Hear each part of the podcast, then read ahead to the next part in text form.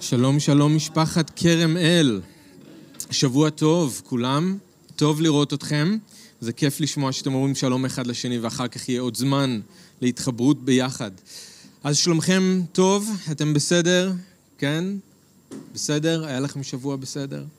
יופי. טוב לראות אתכם, וזה טוב שאנחנו יכולים כל שבוע להתאסף ביחד כמשפחה, להיפרד ביחד כמשפחה מהשבוע שהיה, ולפעמים השבועות שלנו יותר טובים ולפעמים פחות טובים, אז לפעמים אנחנו יותר שמחים להגיד להם שלום, ולפעמים פחות, כן? אבל בכל מקרה זה טוב. אנחנו כאן כדי להיפרד מהשבוע שהיה, ולהיכנס ביחד אל תוך השבוע החדש שמתחיל, בצורה נכונה, עם אלוהים, עם הדבר שלו, וזה בתקווה מכתיב לנו את הטון לשאר השבוע, ועוזר לנו להתהלך איתו ביחד, גם כשאנחנו יוצאים מכאן מהבניין. אוקיי, אז כמו שאתם יודעים, אנחנו סיימנו את הסדרה שלנו על השנייה אל תימותאוס, הראשונה אל תימותאוס, אנחנו עוד לא הגענו לשנייה אל תימותאוס, ואתם יודעים שבקהילה אנחנו מלמדים גם מהתנ"ך וגם מהברית החדשה, אנחנו עושים פעם מהברית החדשה, פעם מהתנ"ך, מנסים לשלב. הסיבה היא שאנחנו רוצים את עצת אלוהים השלמה. אנחנו מאמינים, תודה לו, אנחנו מאמינים שכל דבר אלוהים נכתב ברוח אלוהים, ומועיל הוא, כמו שכתוב, להוראה, לתוכחה, לתיקון, לחינוך במעגלי צדק. זה מה שאנחנו רוצים, אז אנחנו כל פעם מנסים לחשוף אתכם, לחשוף אותנו למשהו אחר בדבר אלוהים. ואנחנו חוזרים היום לספר בראשית. אז אם אתם זוכרים, אני לא יודע מתי אנחנו התחלנו את זה, אבל לפני שנתיים, נכון? שנתיים, כן. עם מרקוס התחלנו, חיי אברהם זה היה? כן, אז תוך כדי מרקוס לימדנו על חיי אברהם, התחלנו מפרק י' ב' עם לך לך, זוכרים מארצך ומולדתך מבית אביך לארץ אשר ראיך, ועצרנו עם אברהם בכל התחנות החשובות בדרך, ולמדנו מהשיעורים שהוא בעצמו למד על בשרו, מה זה לחיות באמונה, מה זה כשאלוהים קורא לך להתהלך ככה איתו, ואנחנו הגענו אחר כך ליצחק, למדנו סיפורים הרבה יותר קצרים על חיי יצחק, אבל גם שם ראינו איך שאלוהים מאשר את ברית אברהם ומעביר אותה הלאה ליצחק, ועכשיו אנחנו מגיעים ליעקב. Okay? אז אנחנו כבר פגשנו את יעקב ואת עשיו בבראשית, אבל אנחנו היום נכנסים יותר לסיפורים שהם חיי יעקב. אז אתם יכולים לפתוח אם אתם רוצים לבראשית כף ה', אנחנו נתחיל מהפסוק האחרון שם, 34, ואז אנחנו ניכנס לקו ו' ואנחנו נתחיל לדבר על הסיפור הראשון הזה בחיי יעקב.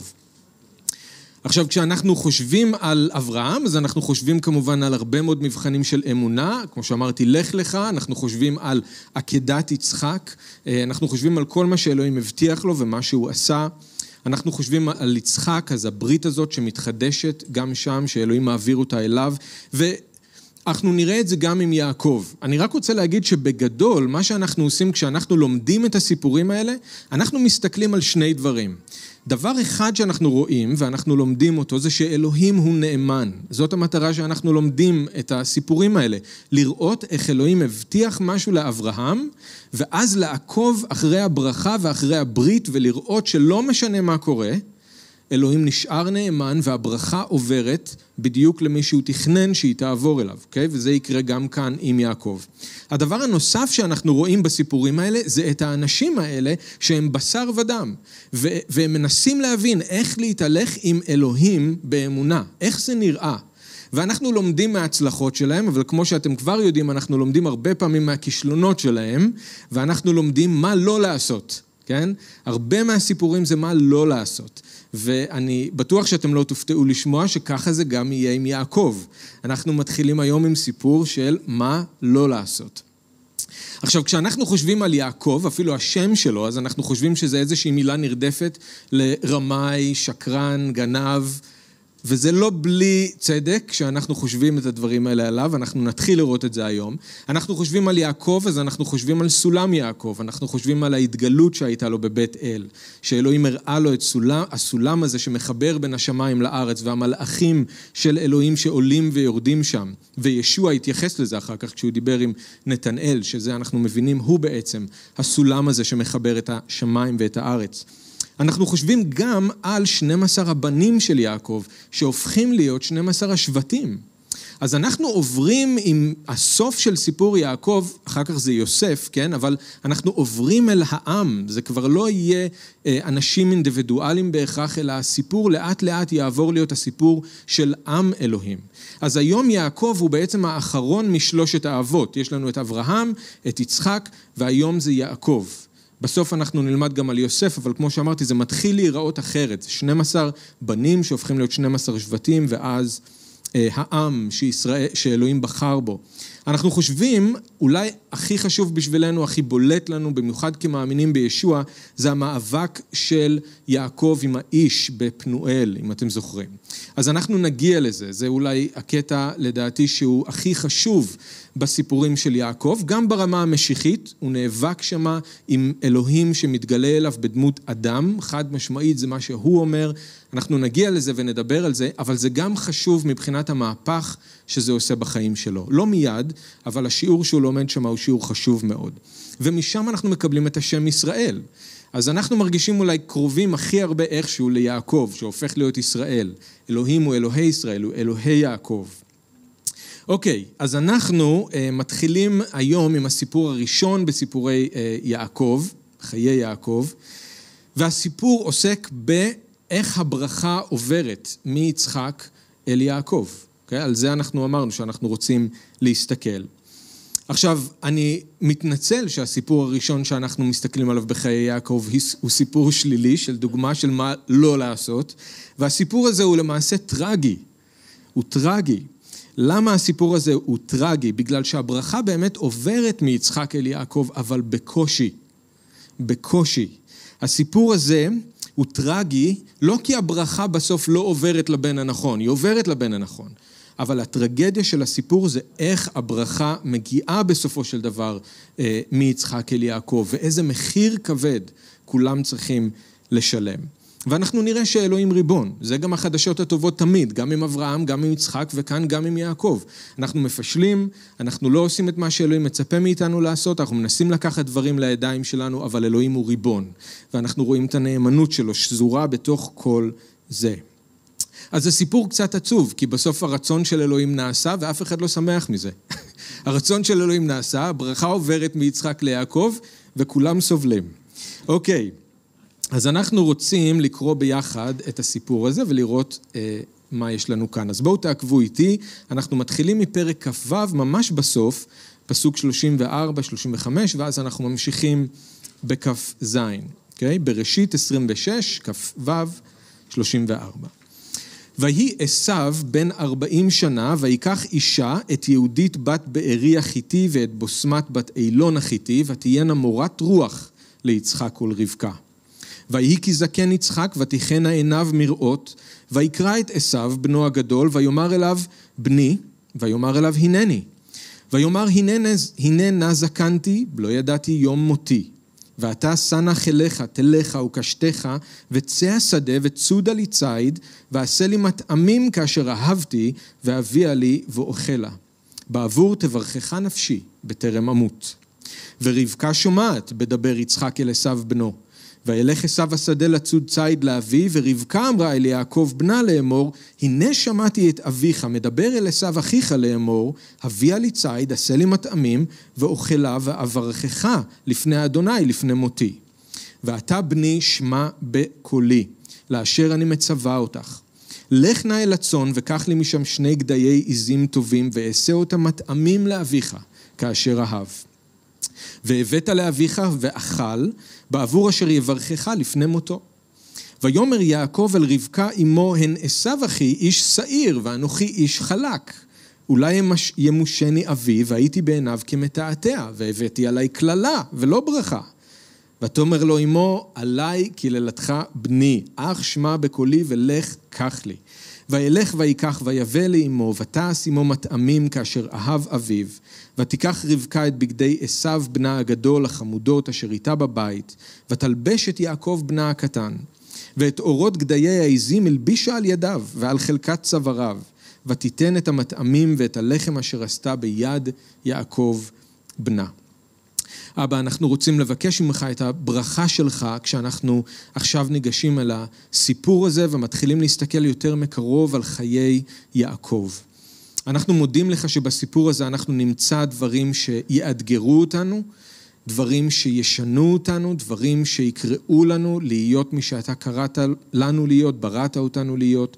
אנחנו מודים לך שבתוך כל זה, מה שאנחנו נקרא, גם אם זה דברים שהולכים לא לפי איך שאתה תכננת, לא לפי איך שאתה רצית, אפילו דרך הטעויות של האנשים, אנחנו נלמד לעשות את הרצון שלך יותר טוב. ואנחנו מתפללים שתיתן לנו לב ששומע ומבין ורוצה לדעת את רצונך, ותן לנו, אדון, אוזניים ששומעות מה שהרוח אומרת לנו, גם לנו כקהילה וגם לכל אחד מאיתנו בנפרד. אז אנחנו מבקשים שתברך אותנו עכשיו בשם ישוע. אמן. אז לפני שאנחנו מדברים על הפרטים שיש כאן בחלק הזה של הסיפור, אני חושב שכולנו מיד שמים לב למשהו אחד בגדול שקורה כאן, שהוא מאוד לא טוב. יש כאן משפחה שהיא לא מתפקדת.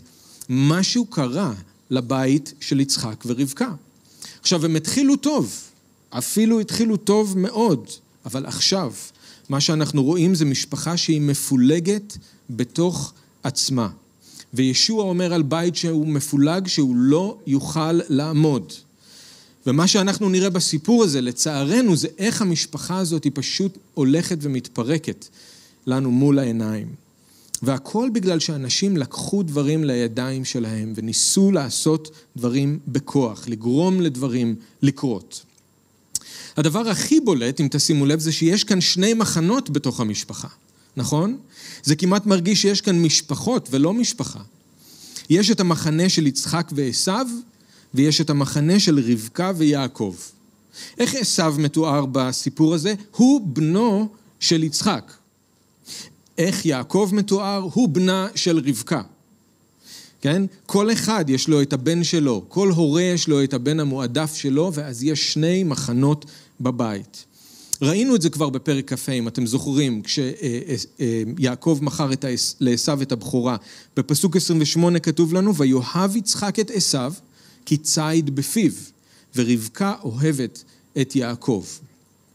יצחק אהב את עשיו כי הוא היה גבר שבגברים. הוא היה איש שעיר, הוא היה מחוספס, הוא היה איש חזק של השדה, הוא היה צייד מוכשר, ומה גם שהוא היה הבן הבכור. הוא היה מביא לאבא שלו את הבשר הכי טעים שיש, ואבא שלו היה מתענג על כל ביס. הוא היה הילד של אבא. רבקה לעומת זאת אהבה את יעקב. הוא היה הילד של אמא. הוא לא היה ילד של השדה, של בחוץ, הוא היה איש של בית. הוא ידע כנראה לבשל מאוד טוב. והכי חשוב, הוא היה הילד עם ההבטחה. לא הבכור, אבל כן זה שירש את ההבטחה ואת הברכה לפי הנבואה, אם אתם זוכרים, שאמא רבקה קיבלה כשהיא הייתה בהיריון. אז הוא היה העילוי של אמא, הילד של אמא. לא רק שיש שני מחנות בבית, אנחנו גם רואים שהם ממש פועלים אחד נגד השני. הם היו מתכננים דברים מאחורי הגב, הם היו מסתירים מידע אחד מהשני, משתמשים בשקרים ומניפולציות, אף אחד בבית הזה לא סומך על השני. גם אין תקשורת בין המחנות, תשימו לב. אף אחד לא מדבר עם אף אחד, יצחק מדבר רק עם עשיו, רבקה מדברת רק עם יעקב. רק בסוף רבקה מחליפה כמה מילים עם יצחק ישירות, וגם אז זה חלק ממניפולציה שקשורה למה שהיא מנסה לעשות עם יעקב. אז כל אחד במחנה שלו, כל אחד מתכנן איך להפיל את המחנה היריב. כולם משחקים מלוכלך. אף אחד בסיפור הזה לא נקי. כולם אשמים. יצחק, רבקה, עשיו ויעקב. כולם אשמים. וזה כל כך עצוב שזה המצב בבית, במיוחד כשאנחנו חושבים על איך המשפחה הזאת התחילה.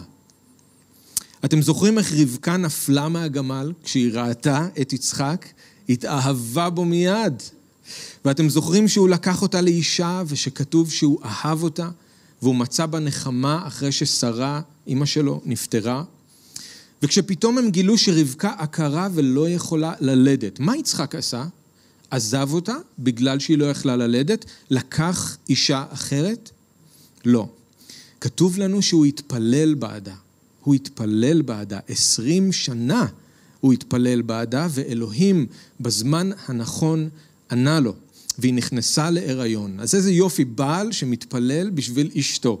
כמה פעמים אנחנו מוצאים את זה, גם בכתובים וגם במציאות שלנו? כמעט אף פעם לא, אבל זה כל כך יפה. רבקה, כשהיא נכנסה להיריון, היא הרגישה קצת יותר מדי תנועה שמה בתוך הבטן, היא לא הבינה מה קורה, אז מה היא עשתה? היא הלכה לדרוש את אלוהים, היא שאלה את אלוהים, למה זה קורה לי? למה היא מרגישה ככה? ואלוהים ענה לה. הוא אמר לה שבתוך הבטן יש לה תאומים, וששני עמים יקומו משני הבנים האלה, שיפרדו אחד מהשני, שאחד יהיה יותר חזק מהשני, ושדווקא הצעיר יהיה היורש ולא הבכור, ואלה כמובן עשיו ויעקב. אז אישה שמתפללת ושומעת מאלוהים בעצמה, איזה יופי. אבל עכשיו, הבעל כבר לא מתפלל בשביל אשתו, הוא בקושי מדבר איתה, הוא עושה דברים מאחורי הגב שלה, והאישה כבר לא שואלת את אלוהים מה לעשות, היא לוקחת דברים לידיים שלה. אז הבית לא מאוחד, אלא הוא מפולג, כל אחד במחנה שלו, עם האג'נדה שלו, עם הבן המועדף שלו, ובבית כבר אין אמונה אמיתית באלוהים חיים. זה מה שהכי כואב אולי לראות. כל אחד מנסה לגרום לדברים לקרות בכוח שלו. אז כמה זה עצוב, במיוחד כשאנחנו זוכרים איך הכל התחיל. עכשיו, בהקשר הזה, אני רק רוצה להגיד, שכשאנחנו מותחים ביקורת על ההתנהגות של יעקב, וזה לא שזה לא נכון למתוח ביקורת על איך שהוא מתנהג, אבל אנחנו צריכים לזכור באיזה מין בית הוא גדל. צריך לזכור שהצמח הזה שקוראים לו יעקב גדל בסוג מסוים של אדמה. הוא שתה מאיזושהי באר. הוא לא סתם התנהג כמו שהוא התנהג, הוא ראה ולמד דברים בבית. הערה להורים, תזכרו שיש לכם את הכוח לעצב את הבית שלכם. אתם יכולים או לאחד את הבית, או לפלג את הבית, בין השאר בזה שאתם בוחרים בנים או בנות, מי שמועדף על כל הורה, או שלא. אתם יכולים לתת יחס שווה לילדים, וככה לאחד את הבית, בלי להעדיף אחד על פני השני. אתם יכולים לעצב את הבית שלכם בצורה חיובית, על ידי זה שאתם לומדים לתקשר אחד עם השני, ומלמדים את כל מי שבמשפחה לתקשר אחד עם השני. לא שכל אחד עושה דברים מאחורי הגב של השני, ולא מדבר, אוקיי?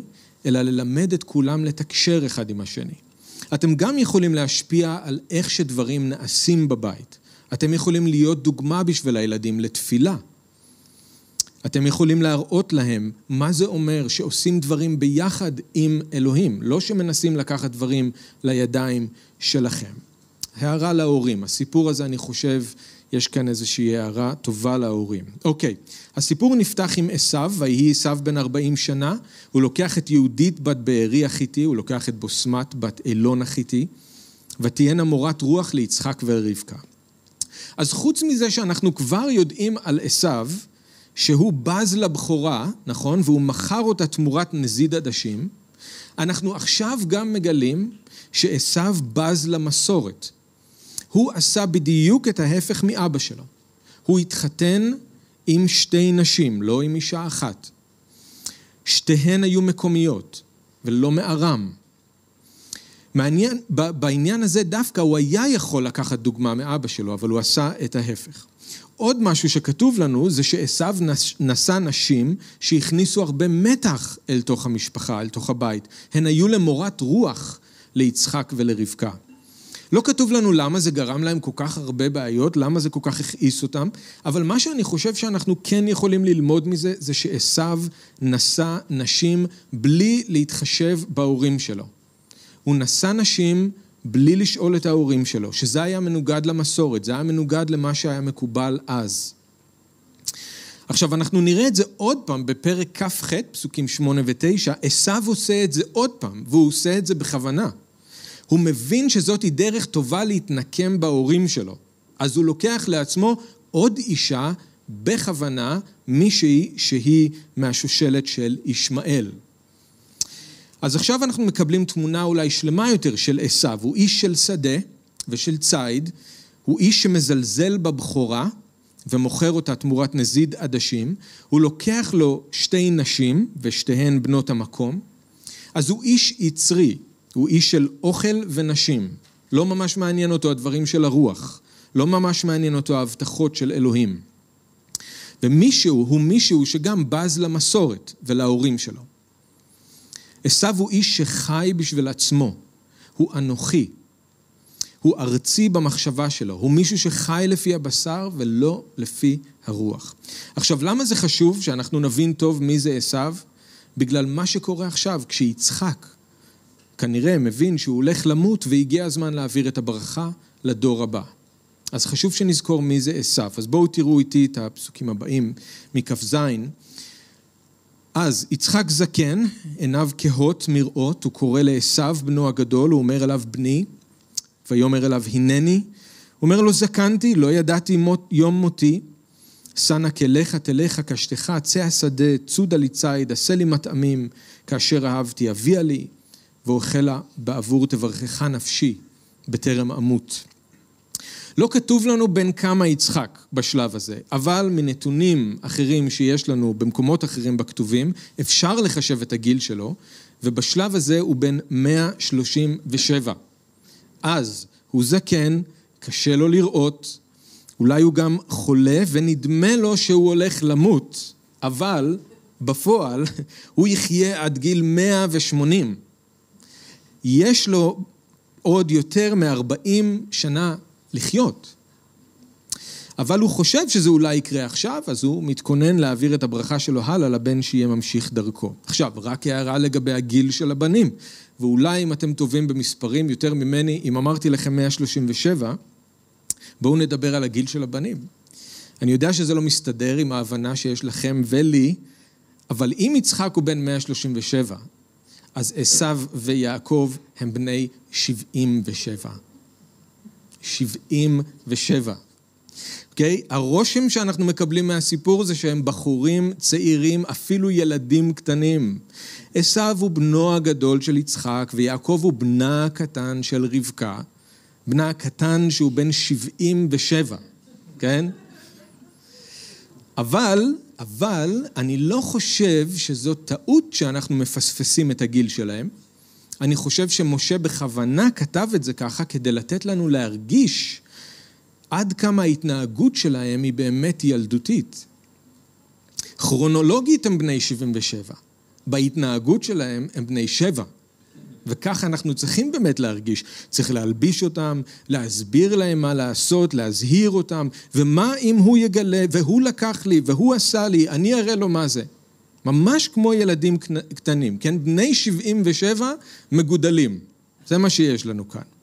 אז יצחק חושב שהוא הולך למות, הוא מתכונן להעביר את הברכה לבן שיהיה ממשיך דרכו, ותראו מה הוא עושה. דבר ראשון, תראו שהוא רוצה להעביר את הברכה בסתר. בסתר, רק הוא ועשיו לבד.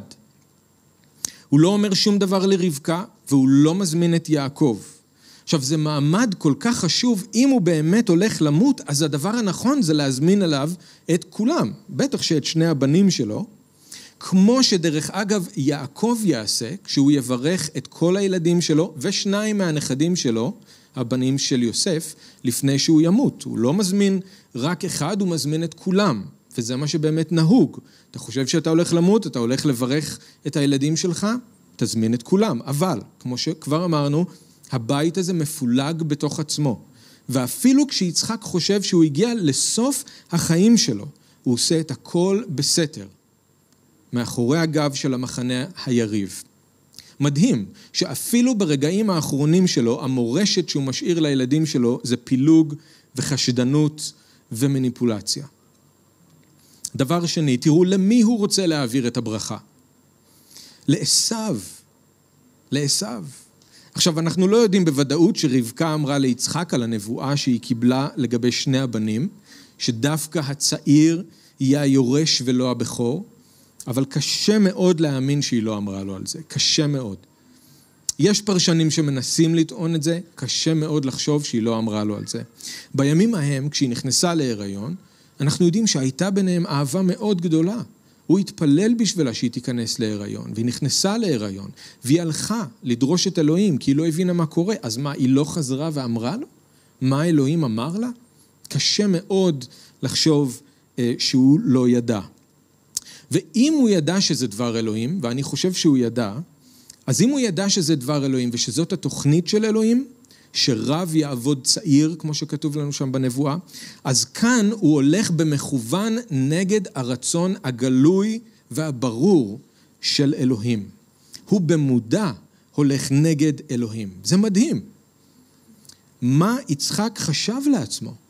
מה קרה ליצחק? עכשיו, אולי אתם חושבים, בסדר, אבל איך אנחנו יודעים שהוא התכוון לתת לו את הברכה הספציפית של הבן הבכור? אולי הוא פשוט אמר לו שהוא רוצה לברך אותו באופן כללי, כמו בין אבא לבן. אז רק תציצו, אנחנו נסתכל על זה שהוא בשבוע הבא, אבל רק תציצו רגע למתי שהוא כן מברך את יעקב, שמבחינתו הוא חושב שהוא מברך את עשיו, ותראו מה הוא אומר לו, הוא חושב שזה עשיו. יעבדוך עמים וישתחוו לך לאומים, הווה גביר לאחיך וישתחוו לך בני אמך. זה לא ממש נשמע כמו ברכה כללית של בין אבא לבן ואיחולי הצלחה לדרך. הוא יודע בדיוק מה הוא עושה. הוא מנסה לשים את עשיו במקום ששייך ליעקב. הוא נותן לו את המקום הזה שאמור להיות של יעקב. הוא רוצה שהוא יהיה ממשיך דרכו. יצחק כאבא היה צריך ללמד את הבנים שלו לכבד את הרצון של אלוהים. ולהיכנע לו, ולבחור במה שהוא בוחר. אבל הוא חשב שהברכה בידיים שלו, ושהוא יכול לתת אותה למי שהוא רוצה בניגוד לרצון אלוהים. הוא לא היה יכול להגיד מה שישוע אמר בגת שמנים, אך לא כרצוני אני, כי אם כרצונך אתה. יצחק לא נכנע לרצון של אלוהים, ובכוח הוא מנסה לגרום לרצון שלו להתממש. אבל חוץ מזה שיצחק הולך נגד הרצון הגלוי של אלוהים, הוא מתכוון לתת את הבכורה, את הברכה של הבן הבכור, לבן שבז לבכורה, ומחר אותה תמורת נזיד עדשים. הוא כבר ויתר על המעמד שלו כבן בכור. זה אותו בן שבז למסורת, והתחתן כבר עם שתי נשים מקומיות שגרמו להם למורת רוח בלי להתחשב בהורים, אז לכזה בן הוא משאיר את הכל, כזה בן הוא רוצה להפוך שיהיה יורש, איש יצרי, איש של נשים ואוכל, איש שבז לדברים הכי חשובים. מה קרה ליצחק? מה שקרה זה שהוא נתן לרגשות שלו, לעשיו, להתגבר על ההבחנה הרוחנית שלו. העיניים שלו קהו, זה נכון, אבל יותר עצוב מזה שהעיניים של הלב שלו קהו. הוא ראה מולו את הבן שהוא העריץ, וזה הרפל אותו, בלבל אותו, והוא בחר במה שאלוהים לא בחר, והוא ניסה לקדם את התוכנית שלו במקום את התוכנית של אלוהים עבור המשפחה שלו. באותם רגעים, הבשר היה לו יותר חשוב מהברית. הכרס נהייתה האלוהים שלו. תחשבו על זה, שכמו שעשיו מכר את הבכורה תמורת נזיד, עכשיו יצחק מוכן למכור את הברכה תמורת מטעמים. ותחשבו על זה שזה עוד יותר טרגי, כי אנחנו מדברים על יצחק, הבן של אברהם. הוא יצחק ששכב על המזבח, כשמעליו עמד אבא שלו עם סכין ביד, כי הוא נשאר נאמן לאלוהים והיה מוכן אפילו להקריב את היקר לו מכל, את בנו אהובו. עכשיו אותו יצחק לא מצליח לעמוד במבחן הזה. הבן שהוא אהב היה חשוב לו יותר מאלוהים. ולמעשה הוא תפס את המקום של אלוהים בלב שלו. אז הנה הזהרה חשובה לכולנו. הרצון של אלוהים צריך להיות מקודש בחיים שלנו. לא מנסים להתערב, לא מנסים לשנות, לא מנסים להתעסק עם הרצון של אלוהים או עם התוכנית שלו. הבחירה של אלוהים צריכה להיות מקודשת בחיים שלנו. אני רוצה שבסופו של דבר הרצון שלי יהיה הרצון שלו, הבחירה שלו שהיא תהיה הבחירה שלי. עכשיו, אני לא אומר את זה, כי התוכנית של אלוהים נמצאת אי פעם תחת איום. כאילו שאם אני לא אקנה לרצון שלו ולבחירה שלו, אז אולי הכל ישתבש, ומה שאלוהים תכנן להוציא לפועל, הוא בסוף לא יוכל להוציא לפועל. לא. רבות מחשבות בלב איש, אבל עצת אלוהים היא תקום. התוכנית של אלוהים תצא לפועל תמיד. השאלה איך זה יקרה. מי ישלם את המחיר? וכמה כבד המחיר הזה יהיה.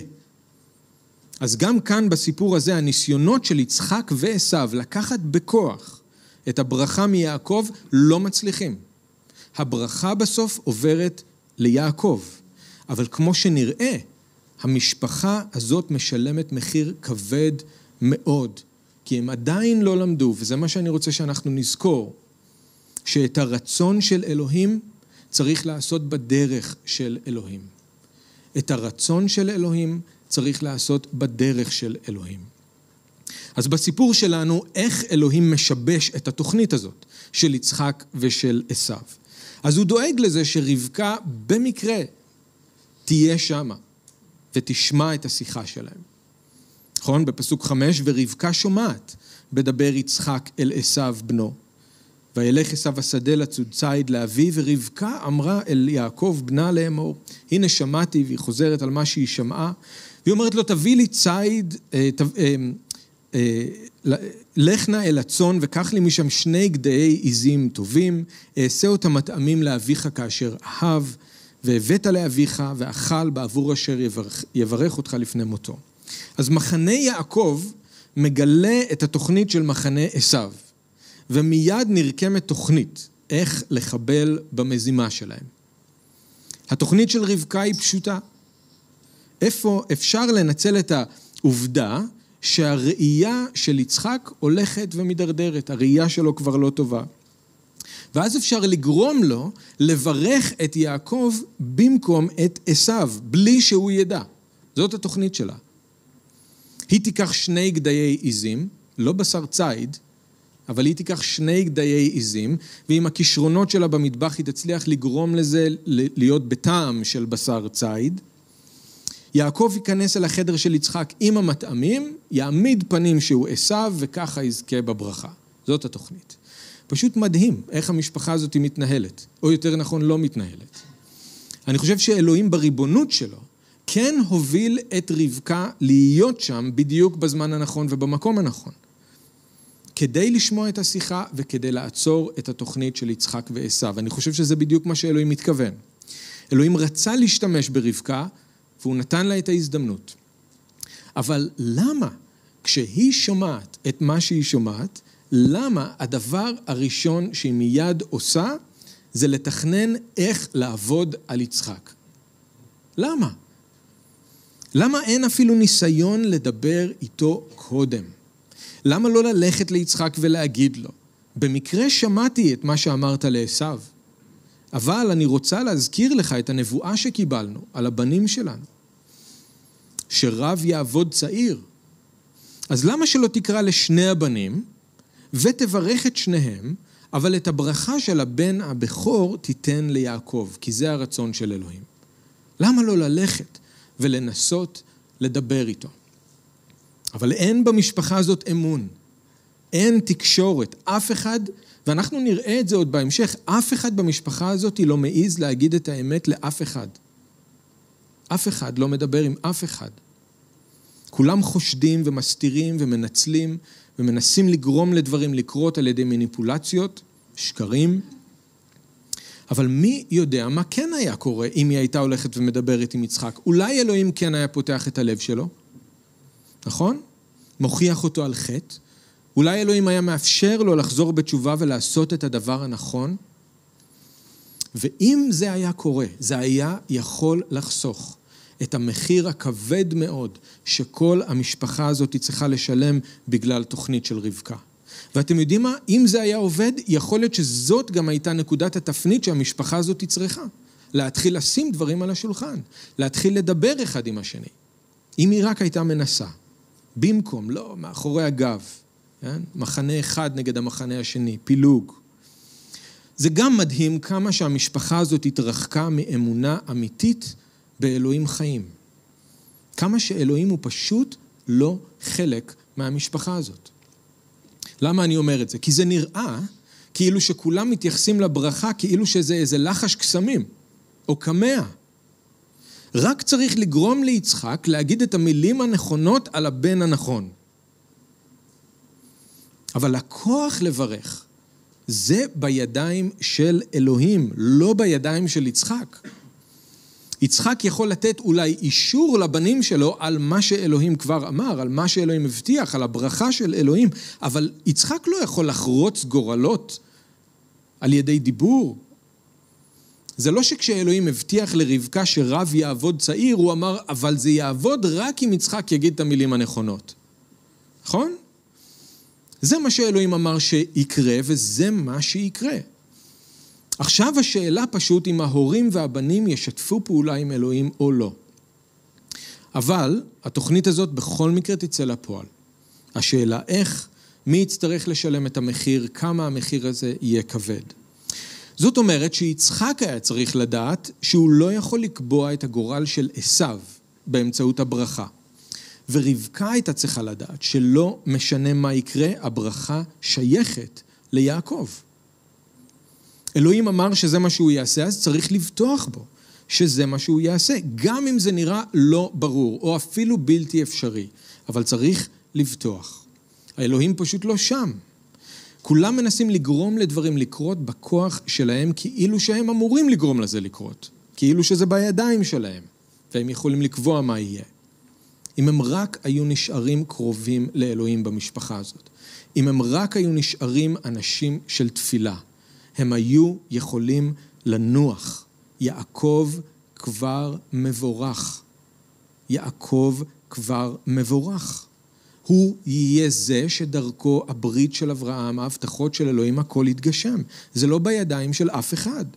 אלוהים גם לא ביקש את העזרה של אף אחד. הוא פשוט אמר להם מה יהיה. נכון? הוא לא הזמין אותם לעזור לו, הוא לא הזמין אותם לגרום לזה לקרות, הוא פשוט אמר להם, זה מה שיהיה. ועכשיו הם פשוט צריכים לבטוח בו, ולתת לזה לקרות. לתת לאלוהים לקיים את מה שהוא הבטיח, בדרך שלו, בזמן שלו. הבעיה עם מחנה עשיו, זה שיצחק ועשיו לא נכנעו לבחירה של אלוהים. הם התנגדו לתוכנית שלו. הבעיה עם מחנה יעקב, זה לא שרבקה ויעקב התנגדו לתוכנית של אלוהים או לבחירה שלו. הם דווקא היו בסדר גמור, הם ישרו קו עם אלוהים. זה נכון. הברכה צריכה לעבור ליעקב. הבעיה שלהם הייתה אחרת. הבעיה שלהם זה שהם ניסו לעשות את הרצון של אלוהים, אבל לא בדרך של אלוהים. הם ניסו לגרום לזה לקרות בכוח. רבקה חשבה שאפשר ואפילו צריך להשיג את הברכה הזאת בכל דרך, ושכל האמצעים כשרים, ושהמטרה מקדשת את האמצעים. הכל כשר, הכל מותר. רק שיצחק יגיד את המילים הנכונות על יעקב, אפילו אם הוא חושב שזה עשיו. כן, זה עד כדי כך הם חיים עם התפיסה הזאת, שיש כוח במילים שהוא אומר וזה לא משנה. מבין על מי הוא מדבר, לא מבין על מי הוא מדבר. היא חשבה שהיא והמשפחה יוכלו להתמודד עם התוצאות, שהמחיר לא יהיה כבד כל כך. בהמשך הוא אומר, מה אם הוא יקלל אותי? קללתך עליי, יהיה בסדר. וכשהוא רוצה להרוג אותו, לך תברח לארם, לכמה ימים. ימים אחדים. בפועל המחיר שכולם שילמו היה הרבה יותר כבד. ואנחנו נראה את זה. אז ככה זה כשאנחנו מנסים בכוח לגרום לדברים לקרות. אולי זה באמת הרצון של אלוהים בשבילנו, אולי זה באמת משהו טוב שהוא הבטיח לנו, שהוא הראה לנו שהוא רוצה בשביל החיים שלנו. אבל כשאנחנו חושבים שזה בידיים שלנו, וכשאנחנו מנסים לגרום לזה לקרות בכוח, דברים כאלה קורים. אנחנו מאבדים את הצפון כמו רבקה. אנחנו מתחילים לחשוב שכל האמצעים כשרים, ואנחנו מנסים להשיג דבר טוב, אבל בדרך שהיא לא טובה. והתוצאות יכולות להיות הרסניות. את הרצון של אלוהים צריך לעשות בדרך של אלוהים. קחו לדוגמה את דוד. הוא רצה להעלות את הארון, ארון אלוהים, זוכרים, לירושלים. דבר טוב מאוד. לפי הרצון של אלוהים, בהחלט. אבל בפעם הראשונה כשהוא ניסה להעלות את הארון, הוא עשה את זה בדרך שלו. עם עגלה חדשה ועם פרות. ואתם זוכרים שהיה את אחיו ועוזה שהיו נוהגים בעגלה הזאת, מכוונים אותה. מסביב היה הרבה מאוד רעש וצלצולים, מסיבה שלמה, הפנינג, כולם מוזמנים. ואז באיזשהו מקום באמצע הדרך היה נראה שהארון עומד ליפול. אז עוזה שלח את היד שלו כדי לייצב את העגלה, לייצב את הארון, שהארון לא ייפול. אלוהים במקום הורג את עוזה. ואני מניח שהמוזיקה מיד מפסיקה, והרקדנים מפסיקים לרקוד, והשמחה הופכת להיות עצב, במקום מסיבה זה הופך להיות הלוויה של עוזה. דוד קורא למקום פרץ עוזה, הוא כועס על אלוהים כי הוא לא מבין למה אלוהים עשה את זה, הוא גם לא משלים את התוכנית שלו, כי הוא אומר איך הארון יכול לבוא אליי, איזה מין אלוהים זה. אז הארון נשאר בבית של עובד אדום, הוא מנסה לעשות את הדבר הנכון בדרך הלא נכונה, הרצון של אלוהים, אבל לא בדרך של אלוהים. בפעם השנייה הוא עושה בדיוק אותו דבר, ויש לנו ברכה ושמחה, והארון מגיע לירושלים והכל בסדר. כהנים, כמו שצריך, לסחוב את הארון וקורבנות וכו'. אז בפעם הראשונה הוא עושה את הרצון של אלוהים, אבל בדרך שלו זה עולה לו ביוקר. בפעם השנייה הוא עושה את הרצון של אלוהים בדרך של אלוהים, וזאת ברכה. זה השיעור בשבילנו גם מכאן. ואנחנו רוצים להיות אנשים שלא רק יודעים את הרצון של אלוהים, אלא גם עושים את הרצון בדרך שלו. הרצון של אלוהים בדרך של אלוהים. אוקיי, אז זאת התוכנית של רבקה, לנצל את בעלה הזקן, ובמרמה לגרום לו לברך את יעקב. יעקב מסכים לתוכנית, אבל הוא לא בטוח שהתוכנית תצליח. ויאמר יעקב על רבקה אמו, עשו אחי איש שעיר, אנוכי איש חלק. אולי ימושני אביו, הייתי בעיניו כמתעתע, הבאתי עליי קללה ולא ברכה. הבעיה של התוכנית זה שהם בונים על זה שיצחק לא רואה. אבל יעקב מעלה נקודה נכונה. אולי יש לו בעיה עם חוש הראייה, אבל אין לו בעיה עם חוש המישוש. הוא יכול לגעת בי ומיד לדעת שאני לא עשו. אני חלק, הוא שעיר. תראו שזה, שימו לב על האופי כאן של יעקב, כן? אנחנו לא רואים שהוא מרגיש בכלל אשם. אין לו הססנות בכלל לגבי ללכת עם התוכנית. הוא לא מרגיש אשמה על זה שהוא הולך עכשיו לרמות את אבא שלו, לנצל אותו ולהשיג את הברכה במרמה. זה לא משהו מפריע לו. הפחד שלו זה שאבא שלו יחשוף את התוכנית, ואז הוא יקלל אותו. התוכנית לא תצליח, יגלו, נחשף. זה הפחד שלו, תראו את האופי. לא מפריע לו בכלל ללכת ולשקר לאבא שלו, מפריע לו שאולי יגלו. אני חושב שכאן זאת הייתה עוד הזדמנות בשביל רבקה ויעקב לעצור את התוכנית. אני חושב שזו הייתה עוד איזושהי הזדמנות, פתאום יעקב אומר, רגע, יש משהו בתוכנית שאולי לא יעבוד. הייתה כאן הזדמנות לעצור, לשקול מחדש, אולי שנייה. רגע, מה שאנחנו עושים זה לא נכון. אבל הם פספסו את ההזדמנות הזאת, והיא אמרה לו, אל תדאג. אם התוכנית תיכשל והוא יקלל אותך, זה עליי, יהיה בסדר, תמשיך. אז הילד הקטן, בן ה-77, שומע בכל אמא שלו, וממשיך עם התוכנית.